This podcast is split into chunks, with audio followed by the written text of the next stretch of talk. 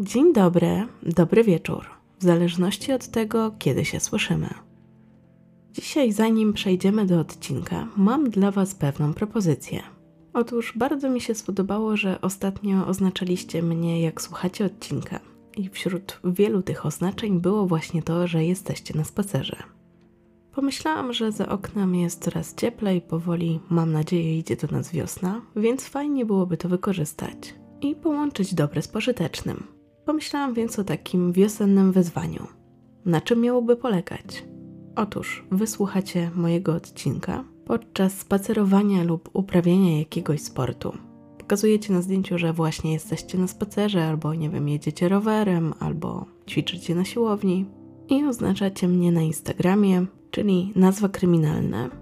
A ja dzięki temu widzę, że się słyszymy i wysyłam Wam w podzięce, może też w formie takiej motywacji, żebyście chętniej spacerowali, dostęp do odcinka, który nie będzie publiczny. Ogólnie może to być dowolny odcinek, ale super będzie, jeżeli to będzie właśnie ten. Nie jest tak, że musicie dosłownie spacerować tyle, ile trwa ten odcinek, choć oczywiście byłoby to też fajną opcją.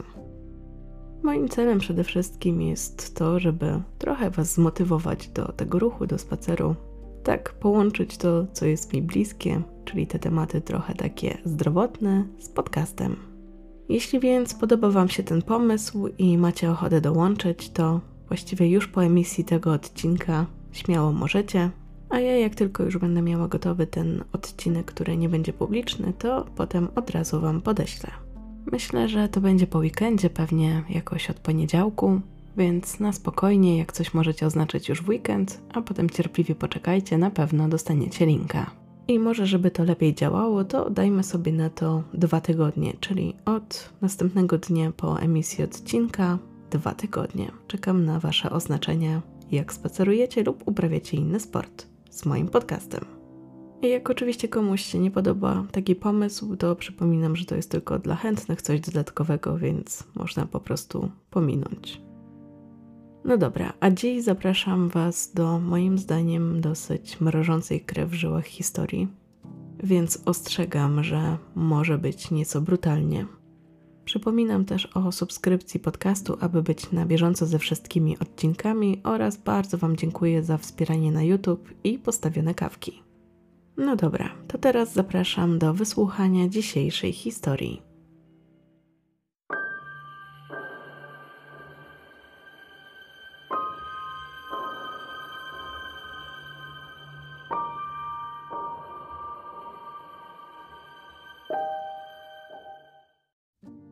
Pierwszego kwietnia 1990 roku Mike Miller, policjant stanowy w stanie Arizona, patrolował okolice Case Grande, czyli miasta położonego w obszarze metropolitalnym Phoenix, w południowej części stanu Arizona. I choć nam 1 kwietnia może kojarzyć się z Prima Aprilis, czyli dniem żartów i kawałów, to mężczyźnie zdecydowanie nie było do śmiechu, gdy chwilę później dokonał makabrycznego odkrycia. Podczas swojej 23-letniej służby nigdy nie doświadczył czegoś takiego. Tego dnia jego patrol przebiegał całkiem spokojnie aż w pewnym momencie coś zwróciło jego uwagę. Na poboczu zauważył samochód ciężarowy. Pojazd miał włączone światła awaryjne. Pomyślał więc, że kierowca potrzebuje pomocy. Był wtedy w radiowozie i postanowił obok niego się zatrzymać. Nie było to też dla niego coś nadzwyczajnego, bo na tej trasie bardzo często się to zdarzało, że ktoś miał jakiś problem, a do najbliższej stacji benzynowej był kawał drogi. Była to w końcu jedna z głównych dróg w Stanach Zjednoczonych, która zaczynała się w Jacksonville, a kończyła w Los Angeles. Przebiegała przez aż 8 stanów. I niestety słynęła z tego, że o stację właśnie benzynową, czy jakieś takie punkty, gdzie można by się zatrzymać, było naprawdę trudno. Więc policjant nauczony tym, że warto zawsze się zatrzymać i zapytać, czy ktoś nie potrzebuje pomocy, i w tym przypadku postanowił tak zrobić. Było już dosyć późno. Policjantowi wydawało się, że kierowca śpi. Zabrał więc ze sobą latarkę i zapukał w szybę kabiny. Wtedy wydarzyło się coś, czego zupełnie się nie spodziewał. Nagle z wnętrza auta rozdarł się krzyk kobiety. Funkcjonariusz wspominał później, że gdy tylko zaświecił latarką do wnętrza pojazdu, to zdążył zauważyć, że oświetla twarz mężczyzny i w tym samym momencie kobieta zaczęła krzyczeć. Wtedy jeszcze nie wiedział, że właśnie ocalił jej życie. Mężczyzna, którego dostrzegł, wyłonił się właśnie z Zakotary. W ciężarówkach za fotelami jest taka strefa do odpoczynku, jest przeważnie kotara i za nią jest jakieś łóżko i tak dalej. To jest właśnie ta przestrzeń, żeby kierowca mógł odpocząć i tam też znajdował się ten mężczyzna. Od razu też wyszedł z pojazdu i zaczął się niejasno tłumaczyć, że właśnie zabawia się trochę ostrzej i jego partnerka oczywiście lubi takie zabawy, to jest za jej zgodą, więc nie ma powodu do niepokoju. Ale coś było w tym człowieku, że policjant nie dowierzał jego słowom. W czasie swojej długoletniej służby widział wiele, ale postawa kierowcy wzbudziła w nim niepokój. Instynkt podpowiedział mu, że trzeba to wszystko zweryfikować i postanowił iść za tą myślą. Zwłaszcza, że krzyk kobiety nie ustawał. Ta zdawała się krzyczeć coraz głośniej. Postanowił zatrzymać tego mężczyznę. W momencie, gdy dokonywał tej czynności, też odkrył, że ma przy sobie broń kaliber 25 i oczywiście mu ją zarekwirował. Zakutego w kajdanki posadził w radiowozie i postanowił sprawdzić, co jest z kobietą, która w tej chwili przebywała w ciężarówce. Jak na tę całą sytuację, zatrzymany mężczyzna zachowywał się dosyć spokojnie, co też nie uszło uwadze policjanta. Wzbudziło jego czujność. Zostawił go jednak w aucie i postanowił sprawdzić ciężarówkę. Nie spodziewał się wtedy zupełnie tego, co za chwilę miał w niej zobaczyć. Funkcjonariusz udał się na tył kabiny, a tam jego oczom ukazał się obraz, który na zawsze miał być już wryty w jego pamięci. We wspomnianym miejscu przeznaczonym do spania kierowcy znajdowała się prawdziwa sala tortur, niemal wyciągnięta rodem z filmów, w których przedstawia się BDSM. Teraz ją pokrótce Wam opiszę. W suficie znajdowały się haki, a na nich, nogami do góry, była przetwierdzona kobieta. Usta miała zakneblowane uzdą, taką jak dla konia. W tym całym widoku od razu w oczy rzucały się jej stopy, a w zasadzie to, co na nich miała. Bowiem oprawca założył jej bardzo nietypowe klapki z takim futerkiem w centki. Na jej ciele były widoczne ślady bicia. Od razu można było zauważyć, że napastnik stosował na niej długotrwałą chłostę, która spowodowała, że na jej ciele wystąpiły czerwone pręgi, mnóstwo siniaków oraz rany szarpane. Po chwili funkcjonariusz jeszcze zorientował się, że ręce i nogi miała skute kajdankami. Wtedy jakby się otrząsnął i po tym pierwszym szoku zaczął myśleć racjonalnie. Od razu popędził do radiowozu, aby uzyskać od zatrzymanego kluczyki i uwolnić kobietę. Ku zaskoczeniu policjanta w tym czasie mężczyzna uwolnił się z kajdanek i właściwie nie postanowił uciec ani zacząć z nim jakąś walkę, tylko jak gdyby nigdy nic, poprosił o jakiś posiłek, bo był głodny. Zachowywał się tak irracjonalnie spokojnie, że było to przerażające. Policjant wezwał wsparcie i gdy czekał na przyjazd służb, to miał w głowie taką myśl, że to będzie gruba sprawa. I że ten człowiek, który zachowuje się niby tak spokojnie, może się jeszcze okazać mordercą. Wkrótce udało się ustalić, że kierowcą ciężarówki był pochodzący z Houston Robert Ben Rhodes, który w chwili zatrzymania miał 44 lata. Niedługo po tym ustalono także tożsamość kobiety, którą torturował. Ofiarę przewieziono na komisariat w celu przeprowadzenia wstępnej obdukcji. Więzioną kobietą okazała się być 27-letnia Lisa Pennell, która przez jakiś czas, chcąc pozostać anonimową, na potrzeby mediów przedstawiała się jako Katie Ford. 27-latka często podróżowała po kraju autostopem. W tamtych latach był to bardzo popularny środek przemieszczania się. Dopiero później, przez takie osoby jak Robert, jego popularność spadła. Kilka dni przed uratowaniem, na postoju dla ciężarówek obok stacji benzynowej, poznała swojego oprawcę. Mężczyzna wzbudził w niej zaufanie. Przedstawił się jako spokojny mąż i ojciec. Zgodził się odwieźć ją do upragnionego celu. W czasie jazdy para ze sobą rozmawiała, śmiała się, atmosfera była bardzo przyjemna, nic nie wzbudzało jej niepokoju. Robert też się bardzo starał, aby być jak najlepszą wersją siebie, jak to się później okazało. Wtedy był ciepłym i ujmującym mężczyzną. Jednak ta rozmowa nie trwała jakoś zbyt długo, bo krótko po wejściu do kabiny Lisa zmorzył sen. Później okazało się, że prawdopodobnie został jej podany jakiś środek nasenny, na przykład w puszce coli, którą poczęstował ją mężczyzna. Ze snu wyrwał ją przeszywający ból, który wynikał z tego, że wokół jej nadgarstków i kostek zaciskał się sznur. Gdy Robert zorientował się, że Lisa się przebudziła, wycelował do niej z broni kaliber 25 i zmusił ją do przejścia na tył kabiny. Tam zaczął się jej koszmar. Przez następnych kilka dni mężczyzna ją torturował, bił i poniżał. Co prawda, kobieta potem wyznała, że nie wykorzystał jej seksualnie, ale za to zadawał jej ogromny ból za pomocą różnych wyszukanych akcesoriów. Wszystkie te swoje narzędzia i zabawki trzymał też w takiej specjalnej walizce. Był to jego taki bagaż rozkoszy. Miał tam najróżniejsze gadżety erotyczne, które na różne sposoby używał w czasie tortur. Obciął jej także włosy. Podczas tych wszystkich dni Lisa zdążyła zaobserwować, że Robert ma jakby dwie twarze. Widać było u niego wahanie nastroju. Czasami potrafił z nią prowadzić normalne rozmowy, a po chwili przeistaczał się w brutalną bestię.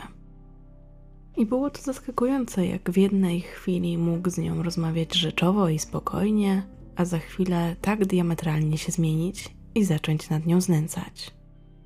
Młoda kobieta broniła się zaciekle przed każdym atakiem. Udało jej się nawet zadrapać sprawcę kilka razy, a do tego ugryźć. To później też potwierdziło jej wersję. Ale najbardziej przerażającą informacją, jaką przekazała śledczym, było to, że mężczyzna podczas jednej z rozmów wyznał jej, że krzywdzi kobiety od 15 lat. Miał też nosić pseudonim Whips and Chains, czyli bicze i łańcuchy, a używał tego pseudonimu podczas kontaktowania się z innymi kierowcami przez CB Radio. Okazało się też, że nie było to jedyne miejsce, w którym korzystał z tego pseudonimu, bo w środowisku swingerskim, do którego należał i o czym opowiem później więcej, także był znany pod tą nazwą. W międzyczasie policja zabezpieczyła miejsce przestępstwa oraz wszelkie ślady i dowody. Jednym z nich była wspomniana walizka, o której mówiła ofiara. Do tej sprawy został przydzielony między innymi detektyw Rick Barnhart, który postanowił osobiście przyjrzeć się zawartości tej walizki. To, co tam odkrył, go zszokowało. Jak sam później opowiadał, miał wrażenie, że Robert tak dobrze wyposażył tę walizkę, że gdy zobaczył jej zawartość, miał wrażenie, że ma do czynienia przynajmniej z seryjnym gwałcicielem, a być może i mordercą.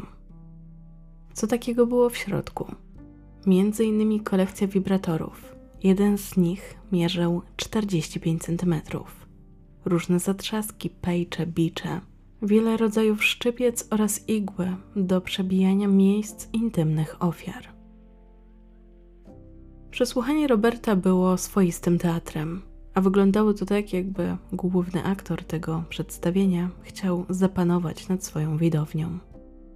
Dalej nie tracił zimnej krwi i uparcie trzymał się swojej wersji wydarzeń, w której uprawiał seks z Lisą za obopólną zgodą. Przypomnę, że kobieta twierdziła, że nie doszło między nimi do stosunku. Jednak im dłużej trwało to przesłuchanie, tym bardziej jego zachowanie było aroganckie. Wydawał się wręcz znudzony i ziewał, a w pewnym momencie rozłożył się wygodnie na kanapie, jakby był u siebie w domu i palił papierosy. Wytłumaczeniem, które jego zdaniem powinno zupełnie odrzucić te wszystkie zarzuty, było to, że on przecież nie miał w zwyczaju wykorzystywać kobiet w swoich ciężarówkach. Ostatecznie policja nie wyciągnęła z niego żadnych informacji. Kwestii zarzutów postawiono mu jedynie zarzut porwania oraz napaści. Jednak policja robiła wszystko, aby zatrzymać go w areszcie, ponieważ śledczy podejrzewali, że ma o wiele więcej na sumieniu. Przeczucia ich nie myliły. Wkrótce wyszło na jaw, że był to jeden z najniebezpieczniejszych przestępców seksualnych i seryjnych morderców w historii Ameryki. Detektyw Bernhardt, którego wiodło jakieś przeczucie, postanowił skontaktować się z innymi komisariatami. Wkrótce dotarły do niego istotne informacje od policjantów z Houston. Przekazano mu, że kilka tygodni wcześniej doszło do podobnego zdarzenia z udziałem Roberta na ich terenie. Informacje te okazały się być kluczowe dla dalszego śledztwa, ale do nich jeszcze wrócimy. Dzięki temu, że detektywowi Bernhardtowi udało się potwierdzić, że ataki Roberta miały miejsce przynajmniej w dwóch stanach, wkrótce śledztwo miało przejąć Federalne Biuro Śledcze. Sześć dni po aresztowaniu sprawcy, funkcjonariusze FBI zdobyli nakaz przeszukania jego domu. W tym czasie mężczyzna wciąż przebywał w areszcie w Arizonie. Agenci przeszukujący jego mieszkanie zdobyli wiele ważnych dowodów. Między innymi zabezpieczono kobiecą bieliznę, kosmetyki oraz białe ręczniki, na których znajdowały się plamy krwi. Te ostatnie zabezpieczone dowody wydawały się mieć kluczowe znaczenie, dlatego że ofiary, z którymi rozmawiali śledcze, wyznały, że zanim dochodziło do tortur, oprawca rozkładał pod nimi białe ręczniki. Robił to po to, żeby nie pobrudzić pomieszczenia. Na miejscu znaleziono także magazyny pornograficzne, choć ich obecność raczej nikogo nie zdziwiła. Agentem FBI, który został przypisany do tej sprawy, był detektyw Robert Lee. To właśnie on, jako jeden z pierwszych, mógł przeanalizować dowody, które wydawały się być jednymi z bardziej kluczowych, bo w pewnym momencie natrafiono na zdjęcia młodych kobiet wykonane polaroidem. Przedstawione na nich kobiety miały obcięte włosy i ogolone miejsca intymne, a niektóre z nich były skute. Ogólnie jedno z tych zdjęć jest tym, które możecie dosyć dobrze kojarzyć. Ja też ostatnio w ramach historia jednego zdjęcia, którą prowadzę na Instagramie, przedstawiałam właśnie to zdjęcie, opowiadając jego historię. W każdym razie bardzo często przy tym zdjęciu pojawiają się takie opisy, że jest to ostatnie zdjęcie wykonane przed śmiercią tej kobiety. Na zdjęciu widzimy przerażoną młodą kobietę, która jest ubrana w sukienkę, ma obcięte włosy i ma się wrażenie, że zaraz zdarzy się coś niedobrego.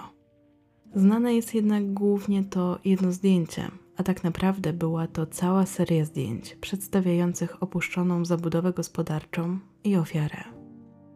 Do tej historii wrócimy trochę później, ale faktycznie kilka minut po wykonaniu tego zdjęcia kobieta, właściwie dziewczyna, była już martwa. Łącznie wśród tej serii zdjęć znaleziono także zdjęcia przedstawiające inne kobiety, w sumie kilkunastu ofiar. Niestety nie udało się ustalić tożsamości wszystkich ofiar ze zdjęć. Między innymi wciąż nie było wiadomo, kim była ta dziewczyna, o której Wam wspominałam przed chwilą. I generalnie ta kwestia ustalania tej tożsamości była dosyć trudna, dlatego że śledczy nie mieli pewności, czy te kobiety zgodziły się na te zdjęcia, czy nie. W związku z tym nie mogli tak po prostu podać tego faktu do wiadomości publicznej, analizując, że mogłoby to naruszać ich dobra osobiste.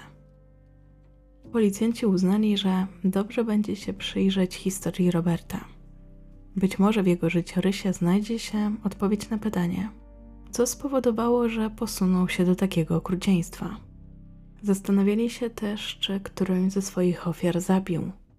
Liczyli, że analizując jego losy, otrzymają odpowiedzi na swoje wątpliwości.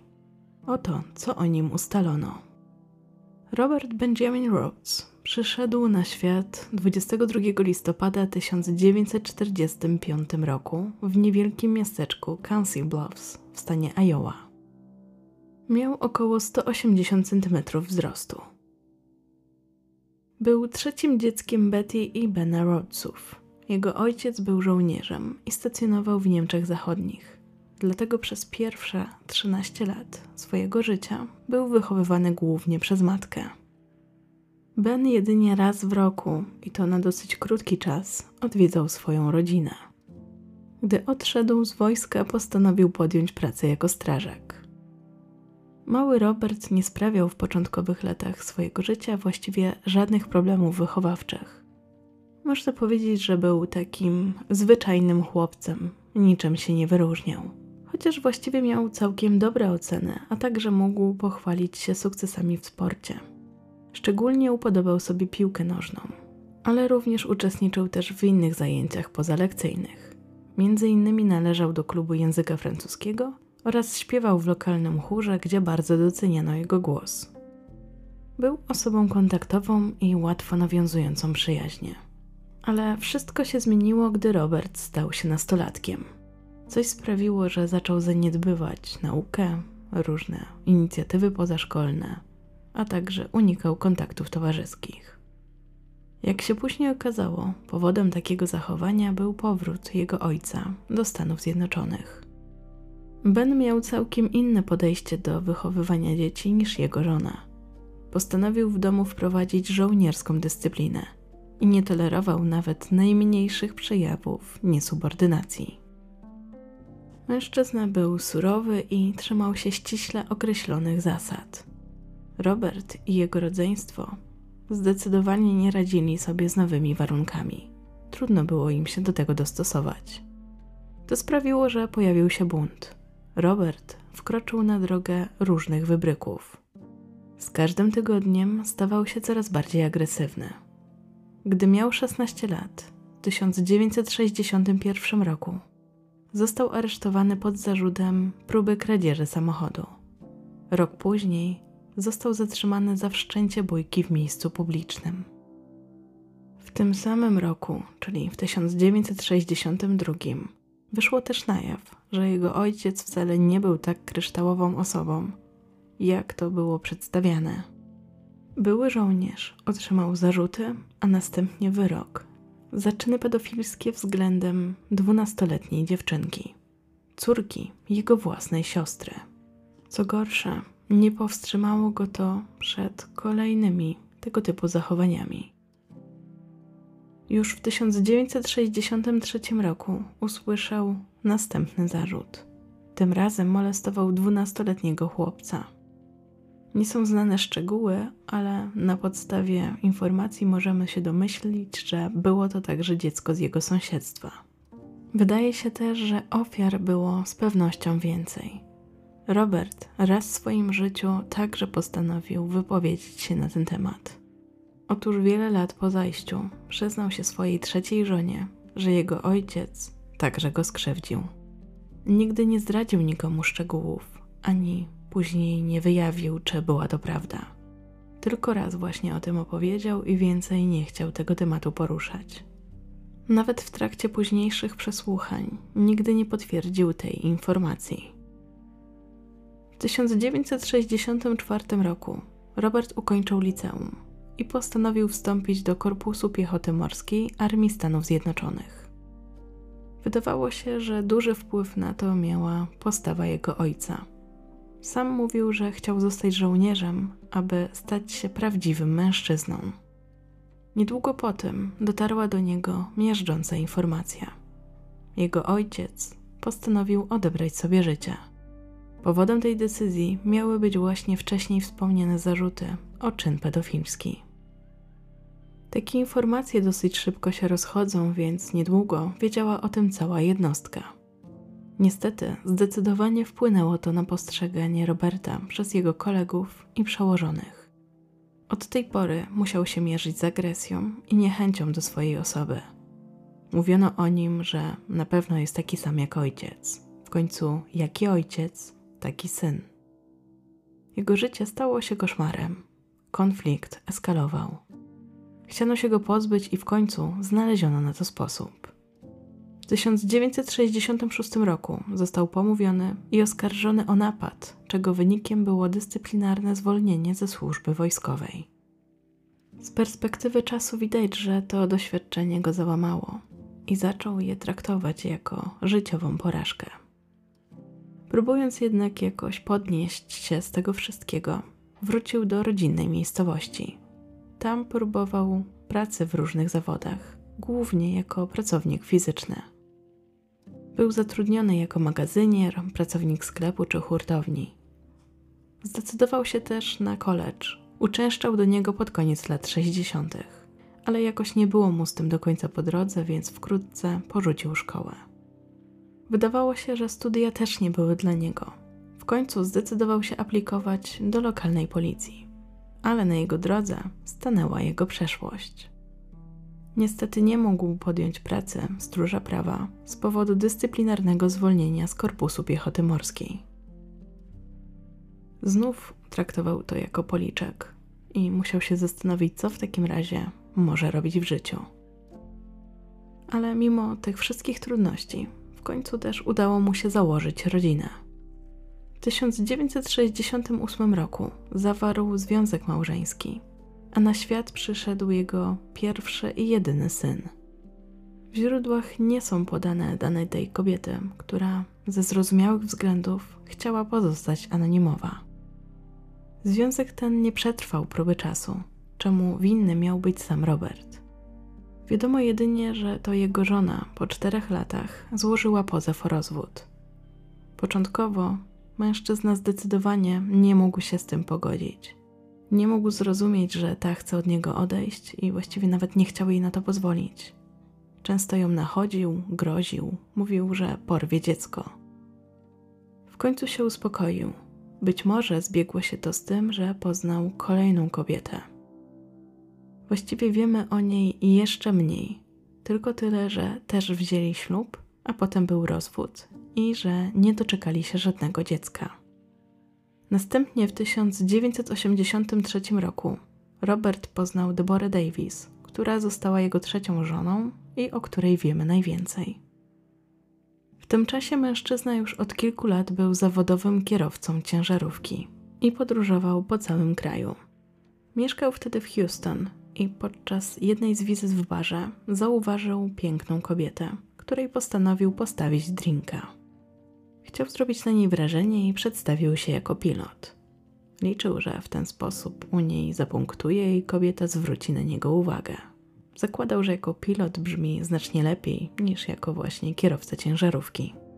I to trzeba przyznać, że Robert, jak chciał, to potrafił być ujmujący, czarujący, romantyczny. Ale kiedy pierwsze emocje opadły, na jaw zaczęła wychodzić jego druga twarz. A było to tak, że podczas jednego ze spotkań para siedziała w samochodzie i wtedy Robert nagle zakuł Deborę w kajdanki i przypiął do zagłówka fotela. Zrobił to bez żadnego ostrzeżenia ani zapytania, czy ona by tak chciała, czy jej się to podoba. Więc gdy zorientował się, że jej reakcja jest dosyć negatywna, to szybko się z tego wycofał i powiedział, że on tak tylko żartował. Od tej pory jednak ich relacja zdecydowanie się zmieniła. Po około trzech miesiącach przyznał się kobiecie, że okłamał ją w kwestii swojego zawodu, ale że Debora już darzyła go wtedy dosyć silnym uczuciem, to uznała, że to kłamstwo nie ma już dla niej znaczenia. Nie wiedziała jeszcze wtedy, że już na początku lat 80. Robert odkrył BDSM i szybko się od niego uzależnił więc w czasie swoich stosunków odczuwał potrzebę gwałtownych zachowań. Lubił zadawać innym ból i doprowadzać do tego, że druga osoba krwawiła. Największą ekscytację wywoływało to, gdy ktoś już nie mógł wytrzymać z bólu. Wkrótce też zaczął być stałym bywalcem klubów dla swingersów. A ponieważ nie chciał decydować, czy chodzić do tego klubu, czy spotykać się z Deborą, to uznał, że spróbuje ją wprowadzić do swojego świata. Zaskoczona kobieta chyba nawet nie wiedziała, na co się pisze. Zgodziła się wziąć udział w jednej z takich imprez i była w szoku, gdy jej ukochany namawiał ją do seksu grupowego. W ogóle nie chciała o tym słyszeć. To zdecydowanie przekraczało jej granice. Ale Robert był nieugięty. Namawiał i namawiał i namawiał, aż w końcu osiągnął swój cel. Mężczyzna potrafił manipulować ludźmi i udało mu się to także z nową partnerką. Ta zgodziła się to dla niego zrobić, aby go nie zranić lub co gorsze, nie stracić. Najbardziej jednak przerażało ją to, że z czasem ten kochający, ujmujący mężczyzna stał się swoim przeciwieństwem. Przestał udawać. Pokazał, kim naprawdę jest i wykorzystywał kobietę. Debora nie miała pojęcia, że właśnie wplątała się w toksyczny dla niej związek. Robert sprawił, że przestała w siebie wierzyć i miała niską samoocenę. Wiedział dokładnie, w co uderzyć, aby kobieta była mu oddana. Wykorzystywał informacje o tym, że Debora była rozwódką i miała dziecko. A warto dodać, że w tamtym czasie nie było to akceptowane przez społeczeństwo.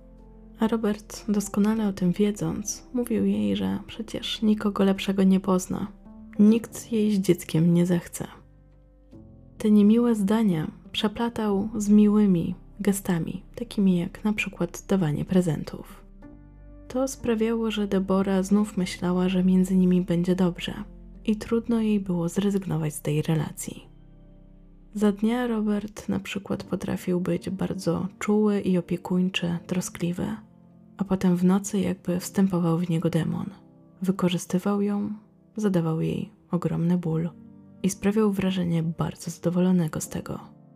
Mimo, że kobieta nie czuła się najlepiej w tej relacji, powoli stawała się uzależniona od swojego partnera. Wydawało się jej, że bez niego naprawdę nie będzie umiała już funkcjonować. A Robertowi było to na rękę.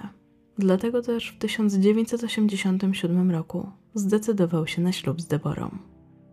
Gdy włożył jej już pierścionek na palec, poczuł się całkowitym panem sytuacji. Od tej pory nie miał już dla niej żadnej litości. Stał się wobec niej jeszcze bardziej brutalny. Zwiększyła się także częstotliwość tego typu zachowań. Znęcał się nad nią psychicznie, fizycznie, mówił jej okropne rzeczy. Zmuszał do rzeczy, na które wcale nie miała ochoty, ale bała się, że go straci. Regularnie zabierał ją do klubu dla swingersów, gdzie zmuszał ją do tego, aby uprawiała seks z innymi kobietami, na co nie miała ochoty, ale to robiła. Podczas jednego z takich wyjść bardzo się pokłócili. Na tyle, że ostatecznie wyrzucił ją nagą z pojazdu w czasie jazdy. Gdy pewnego dnia odkrył, że skontaktowała się z byłym mężem, dotkliwie ją pobił. Nie miał też problemu, aby swoją żoną dzielić się z innymi mężczyznami. Pewnego dnia do ich drzwi zapukał jakiś mężczyzna, który od tej pory miał być jej seksualnym niewolnikiem. Debora wyglądała jak cień samej siebie. Znosiła to, ale odbijało się to na jej zdrowiu. Mężczyzna tak mocno się nad nią znęcał, że ostatecznie trafiła do szpitala. Gdy w tym czasie Robert udawał przykładnego męża, który odwiedza swoją ukochaną żonę i wspiera w trudnym czasie, kobieta zauważyła, że podnieca go jej cierpienie w czasie choroby. W końcu zrozumiała, że to był największy błąd jej życia, że musi jak najszybciej uciec z tej relacji.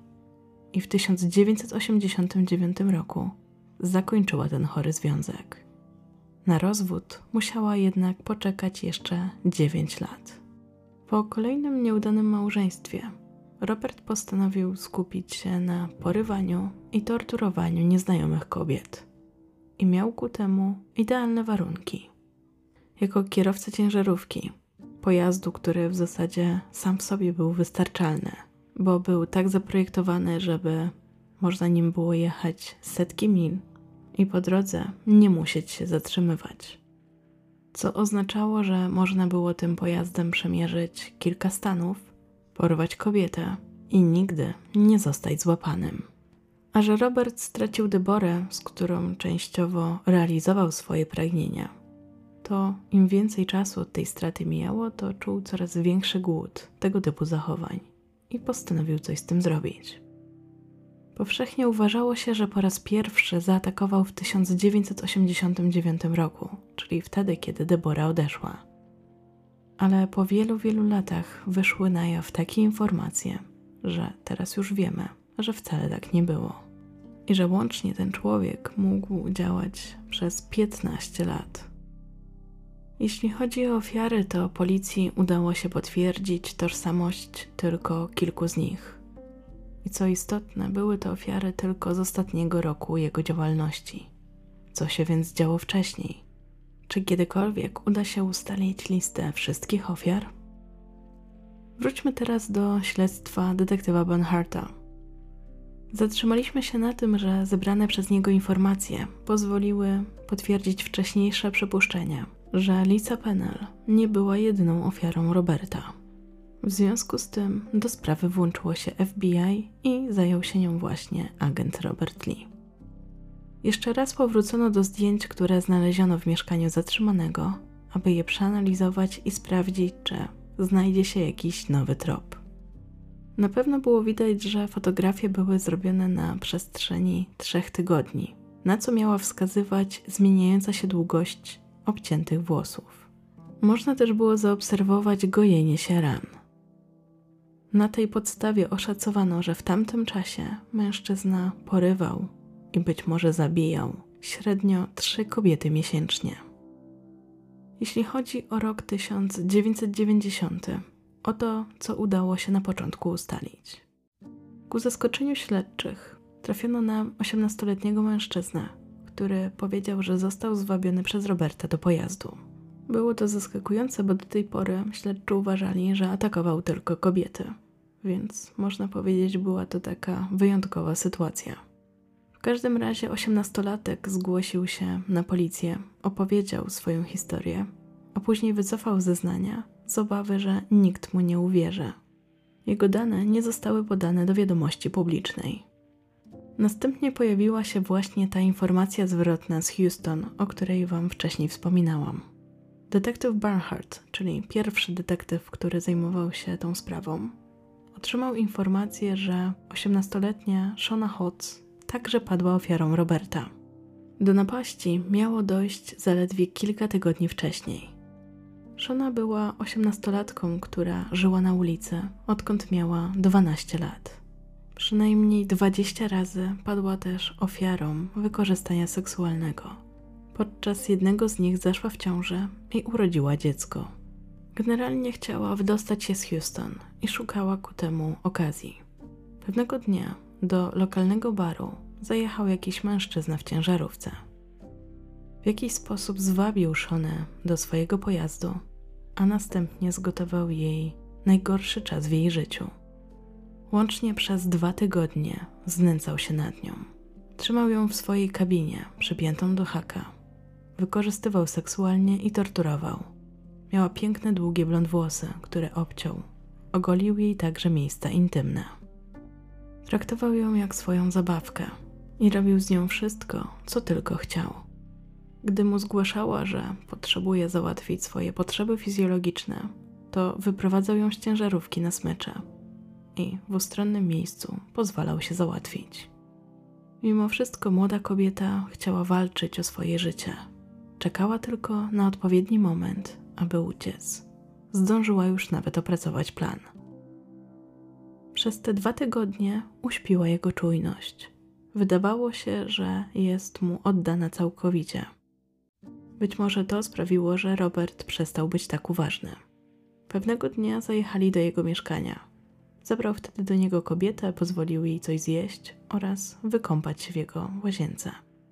Następnie opuścili to mieszkanie, z powrotem wrócili do ciężarówki i jeszcze po drodze mężczyzna zatrzymał się przy sklepie. Wtedy też jej powiedział, aby nie robiła nic głupiego, bo ją zabije. Shona jednak przez cały ten czas czekała właśnie na taki moment. Kiedy zobaczyła, że Robert znika za drzwiami sklepu, jak najszybciej opuściła ciężarówkę. Nie była wtedy przykuta kajdankami, więc mogła to zrobić. Swoje kroki skierowała w stronę najbliższego posterunku. Znała nawet adres, pod którym jej oprawca mieszkał. Jej zeznania były na tyle dokładne, że policjanci dosyć szybko byli w stanie zatrzymać Roberta. Doprowadzono go na komendę, a tam była jeszcze potrzebna jedna formalność, czyli trzeba było okazać kobiecie kilku mężczyzn i miała wskazać, który to Robert. Żona się zgodziła, oczywiście wzięła w tym udział, a następnie, gdy pokazano jej tych mężczyzn, zamarła. Widok Roberta tak ją zmroził, że nie była w stanie powiedzieć, że to on. pojawiła się jej myśl, że funkcjonariusze jej nie pomogą. Że jeśli ona go wskaże, to zginie po prostu, że oni nic z tym nie zrobią. W związku z tym powiedziała, że nie ma go tam.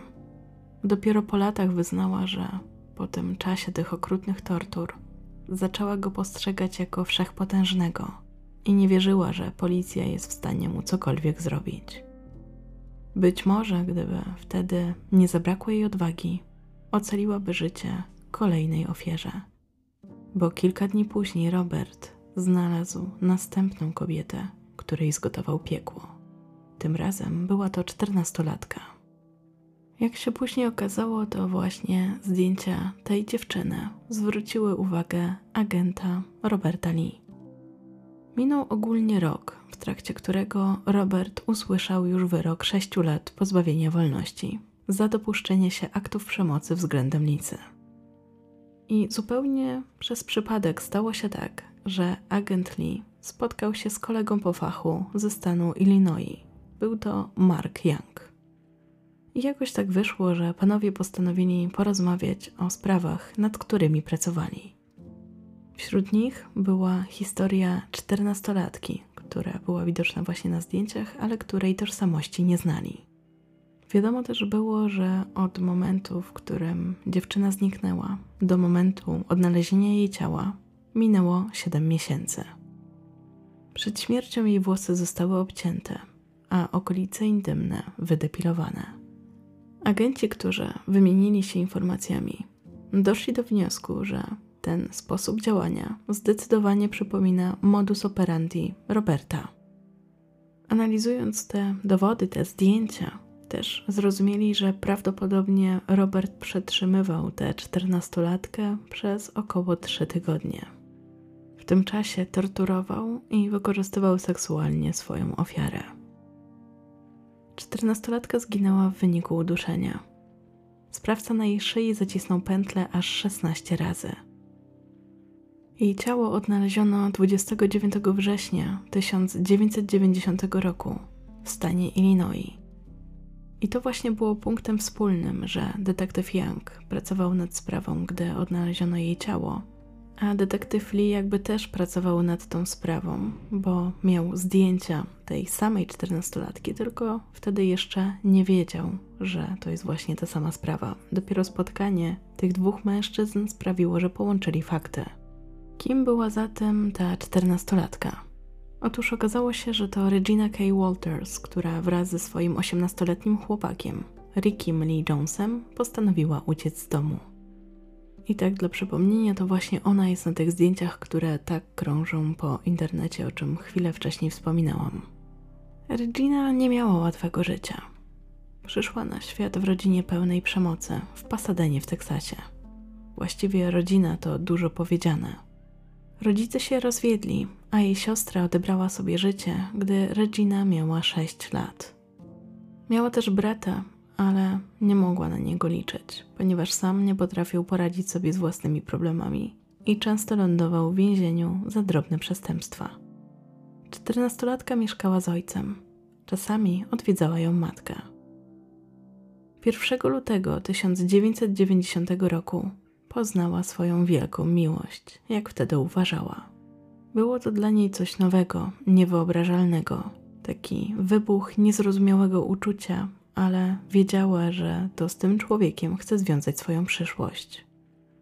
Istotne jest jednak to, że nie powiedziała Rickiemu, że ma 14 lat. Zawyżyła swój wiek. Ich miłość bardzo szybko się rozwinęła, bo w zasadzie po trzech dniach już stwierdzili, że nie mogą bez siebie żyć i że niczym Romeo i Julia uciekną do Meksyku.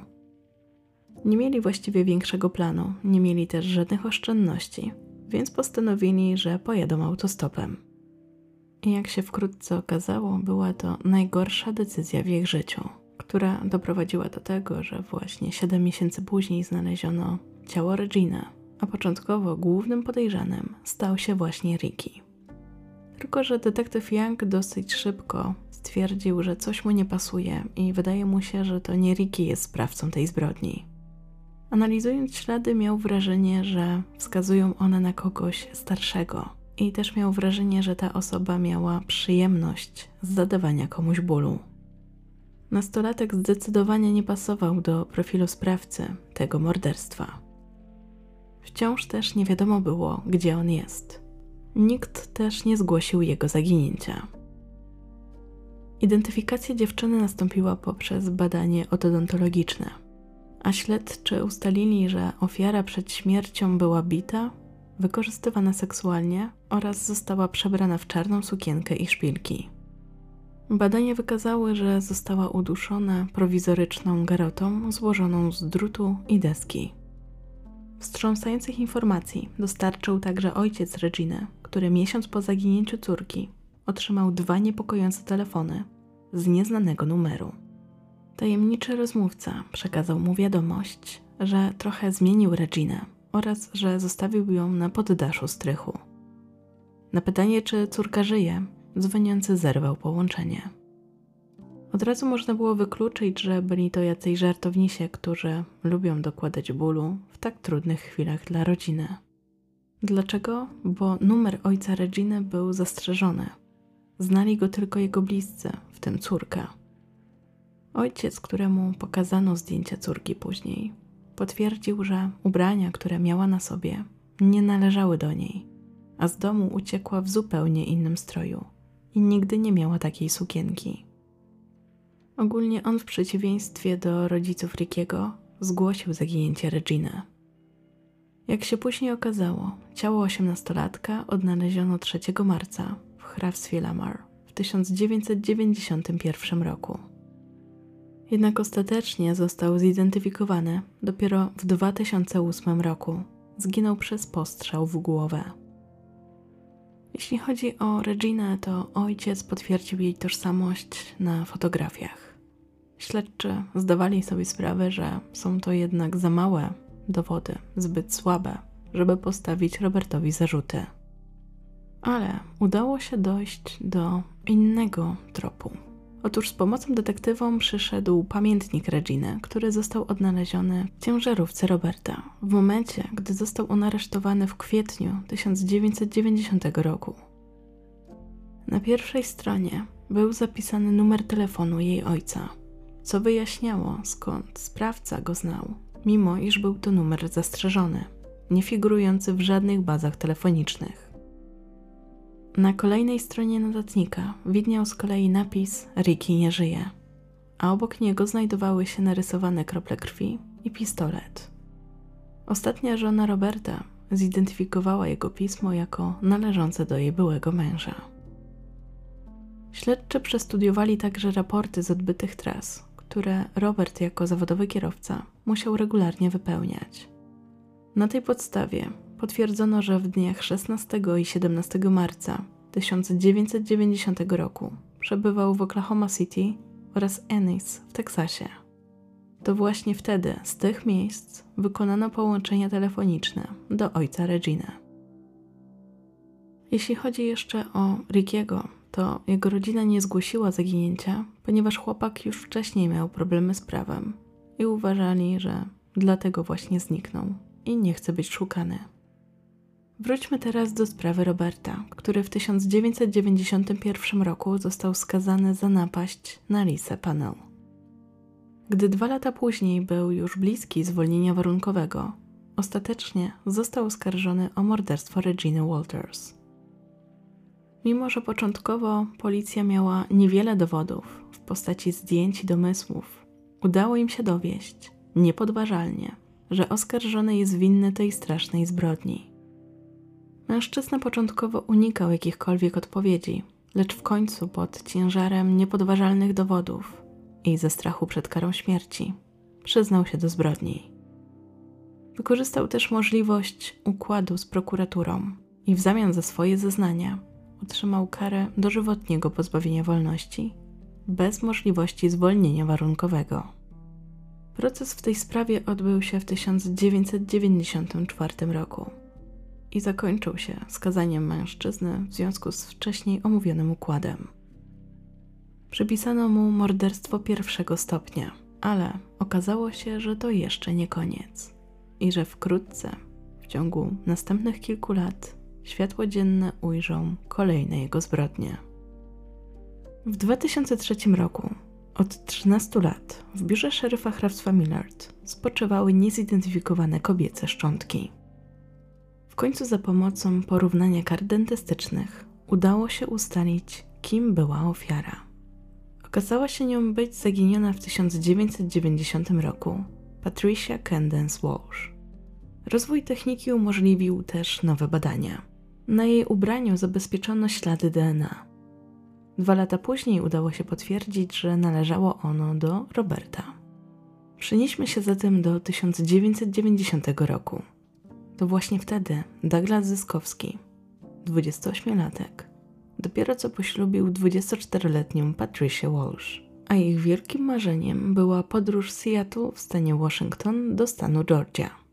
Postanowili tego dokonać za pomocą autostopu. Wyruszyli w październiku.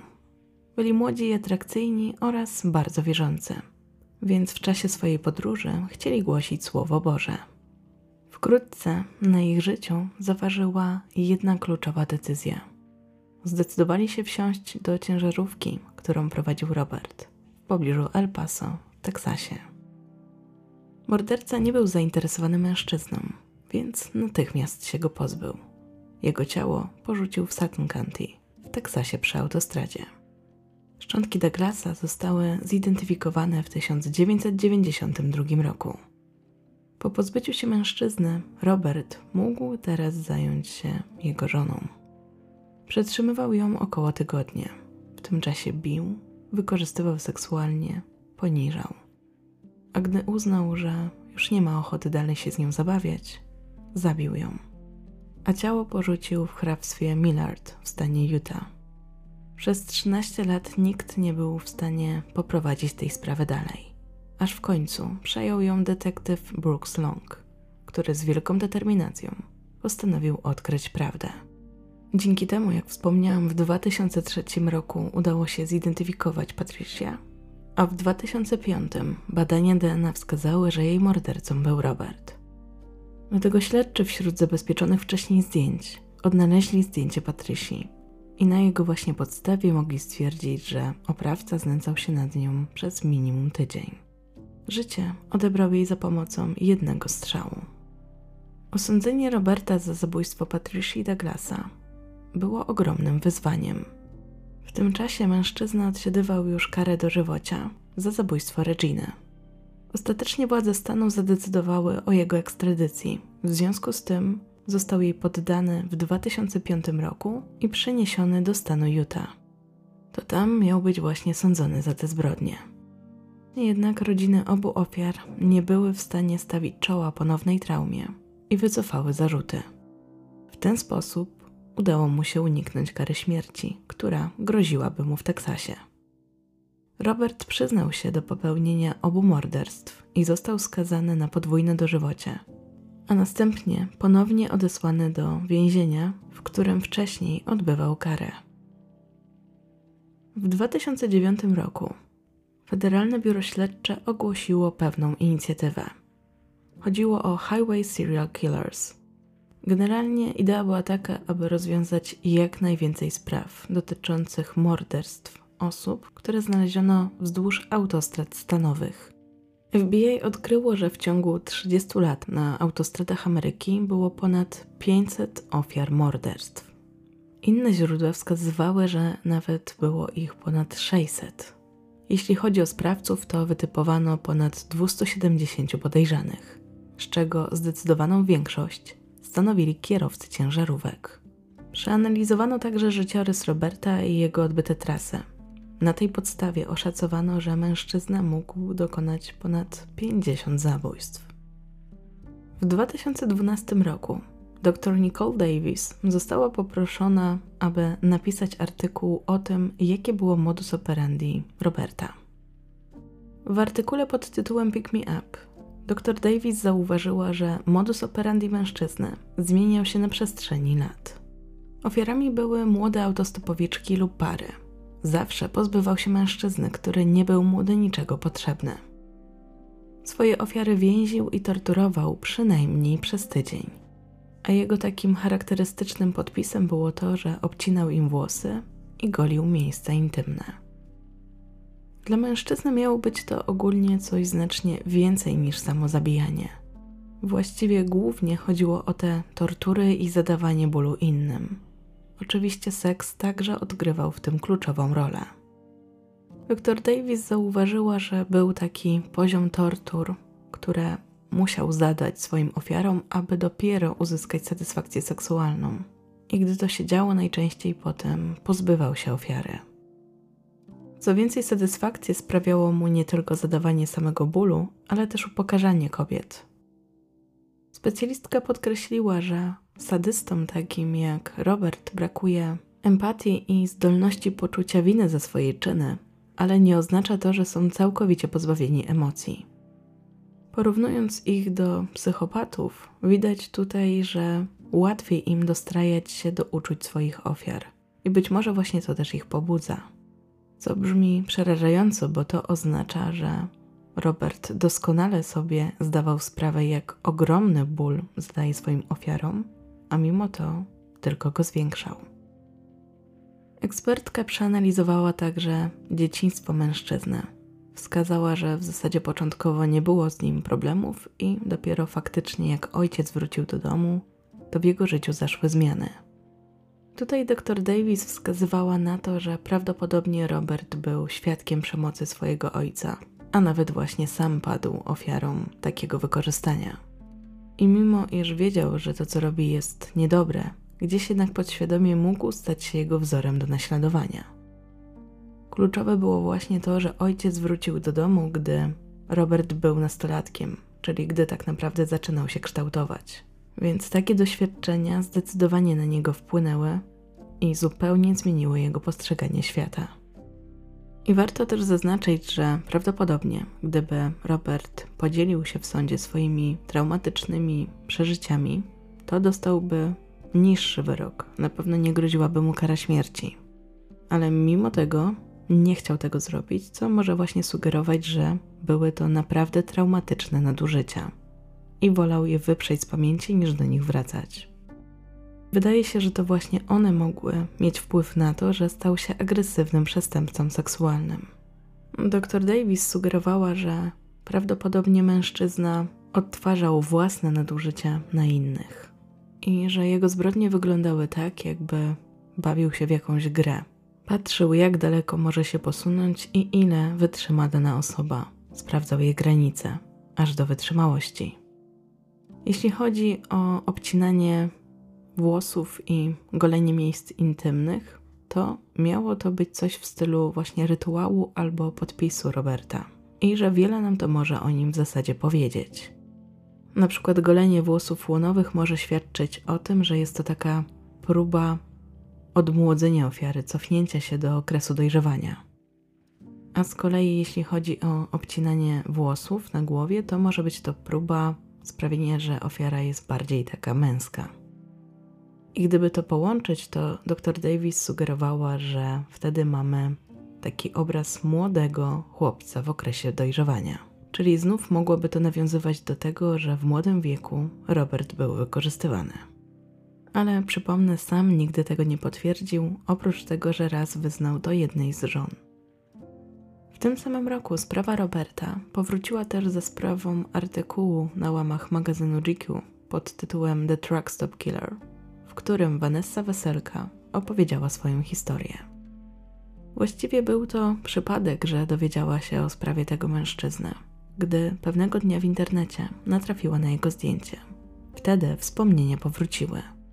Niemal od razu rozpoznała swojego oprawcę, który 27 lat temu wyrządził jej okropną krzywdę.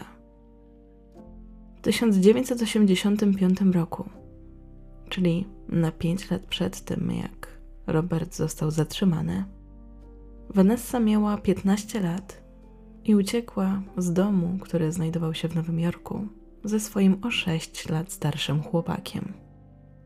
Później jednak okazało się, że nie ułożyło im się za bardzo i para się rozdzieliła. Potem Vanessa podróżowała już sama. Nie za bardzo miała gdzie iść, nie miała też żadnych pieniędzy przy sobie.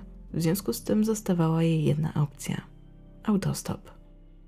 Gdy podróżowała na południe, na autostradzie międzystanowej 95, poznała Roberta.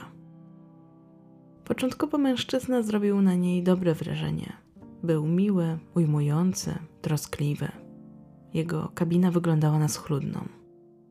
Nic nie zapowiadało tego, co wkrótce miało ją czekać. Już po kilku minutach, gdy ruszyli w drogę, coś się zmieniło. Kierowca już nie był taki miły jak wcześniej. Najpierw zaczął ją pytać, czy słyszała o martwej dziewczynie znalezionej na śmietniku. Później nagle skręcił w stronę lasu. Gdy do niego dojechał, zatrzymał się i wyjął nóż myśliwski. Potem kazał jej przejść na tył kabiny. Vanessa miała wrażenie, że mężczyzna jest cały czas taki poważny i działa metodycznie, tak jakby przygotowywał się do jakiegoś polowania. Nic nie mówił. Dziewczyna była przerażona i myślała, że to już jej koniec. Zaczęła więc mu mówić, że nie powie nic policji, tylko żeby ją puścił wolno i ona na pewno na niego nie doniesie. W pewnym momencie Robert spojrzał na nią i powiedział jedno słowo: Biegnij. Vanessa nie zastanawiała się ani chwili. Ruszyła przed siebie i na sił w nogach. Potem schowała się w jakichś krzakach i obserwowała, czy ciężarówka odjeżdża. Gdy w końcu się to stało, odetchnęła z ulgą.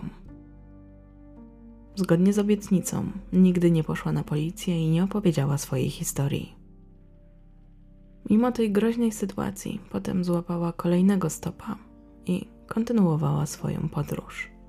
Dopiero po latach wróciły wspomnienia. Nigdy nie zastanawiała się, kim był ten kierowca, aż zobaczyła to zdjęcie. Potem postanowiła trochę pośledzić tę sprawę, zainteresować się nią, dowiedzieć czegoś więcej. I tak trafiła do trzeciej żony Roberta, Debory, z którą odbyła rozmowę. Rozmowa ta została potem przedstawiona w formie artykułu. Debora na przykład pytała, czy pamiętała, jak wtedy był Robert ubrany, i ona opisywała, że miał niebieską koszulę i takie rękawy zawinięte za łokieć. Wtedy Debora potwierdziła, że faktycznie jej mąż lubił nosić takie dopasowane koszule, zwykle ciemno-niebieskie. Miało to jakby przypominać mundur, za którym tęsknił. Vanessa też podkreślała, że to, co głównie zapamiętała, to, że w tej jego kabinie było tak bardzo czysto. Debora również potwierdziła, że to charakterystyczne dla Roberta. Że jak pierwszy raz odwiedziła go w jego mieszkaniu, to miała wrażenie, że weszła do salonu meblowego. Zawsze wszystko uporządkowane i posprzątane.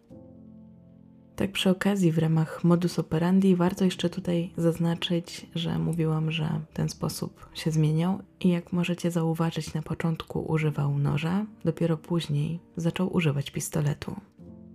Vanessie także udało się spotkać z agentem Lee i Yangiem. Za ich zgodą opublikowała jedno ze zdjęć, które znaleziono w kolekcji kierowcy. Przedstawiało ono uśmiechniętą kobietę w szarej bluzie i długich włosach Śledczy podejrzewali, że dopiero co wsiadła do kabiny Roberta i wkrótce stała się jedną z jego ofiar. Wskazano także, że jej zdjęcie znajdowało się na tej samej rolce co zdjęcia Reginy, więc obstawiano, że mogło to się stać w podobnym roku. I trzy lata później przyszła odpowiedź na to, kto był na tym zdjęciu. W 2015 roku na jednej z platform społecznościowych swoje zdjęcie rozpoznała Pamela Milliken – Później opowiedziała historię, jak to w 1985 roku jechała autostopem do swojego brata w Winnipeg. Gdzieś między 20 a 21 wsiadła do ciężarówki prowadzonej przez Roberta. Z początku mężczyzna nie wzbudził jej niepokoju. Był sympatyczny, bardzo dobrze jej się z nim rozmawiało. Zrobił jej też zdjęcie, a na pytanie dlaczego powiedział, że robi to zawsze, gdyby jakaś dziewczyna chciała go okraść. Chwilę później, już w czasie jazdy, jego zachowanie zdecydowanie się zmieniło. Nagle wskazał jej tabliczkę z napisem Cash, grass or us, czyli gotówka, trawka lub tyłek, sugerując, że nikt z nim nie jeździ za darmo.